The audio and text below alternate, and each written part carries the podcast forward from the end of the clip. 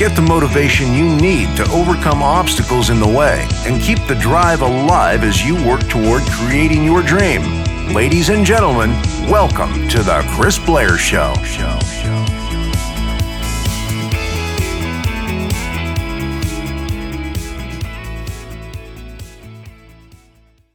Yo, yo, yo, this is Chris Blair, and I want to talk to you about something, you know, acting in spite of fear.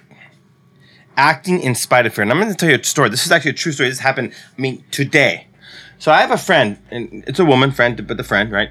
He, she doesn't pan, she's Japanese, and her and her friend were planning to go take a two week vacation in Thailand. And you may have not seen in the news, but there was the worst bombing attack in, in history of Bangkok at a tourist, like a, like a, like a fa- fancy hotel, and a, and next to is a famous shrine where people go visit and, and prayer.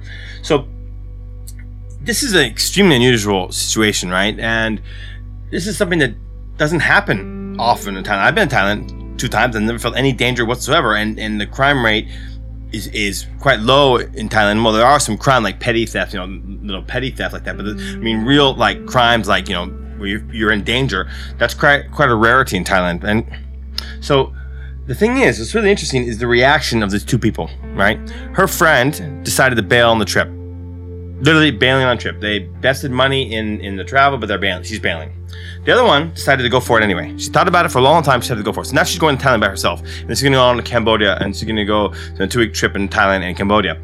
And, you know, this is great thing she's doing. I mean, I, I, hope she's safe. Obviously, there there may be a small chance of danger, but you know, she decided to act in spite of fear. She said, "Look, you know, if I let every single terrorist incident hold me back from doing what I want to do, I'll never travel out of Japan. Japan's the only country I know where there are no terrorist incidents. Well, actually, there are. Many, many, many years ago, there was an attack in, in like a gas attack in the subway here, but that happened so long ago, and I can't remember. You know, people barely even remember it. But the point is, she acts in spite of fear. She recognized that there was a small amount of danger, but she said, you know what? Screw this. I'm going to go for it anyway. And this is the attitude you got to have in your business because if you always let fear stand in your way, you will never achieve anything in life.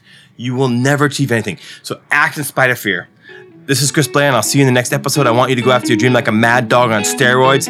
Rate, review this show, and I'll see you on the next one.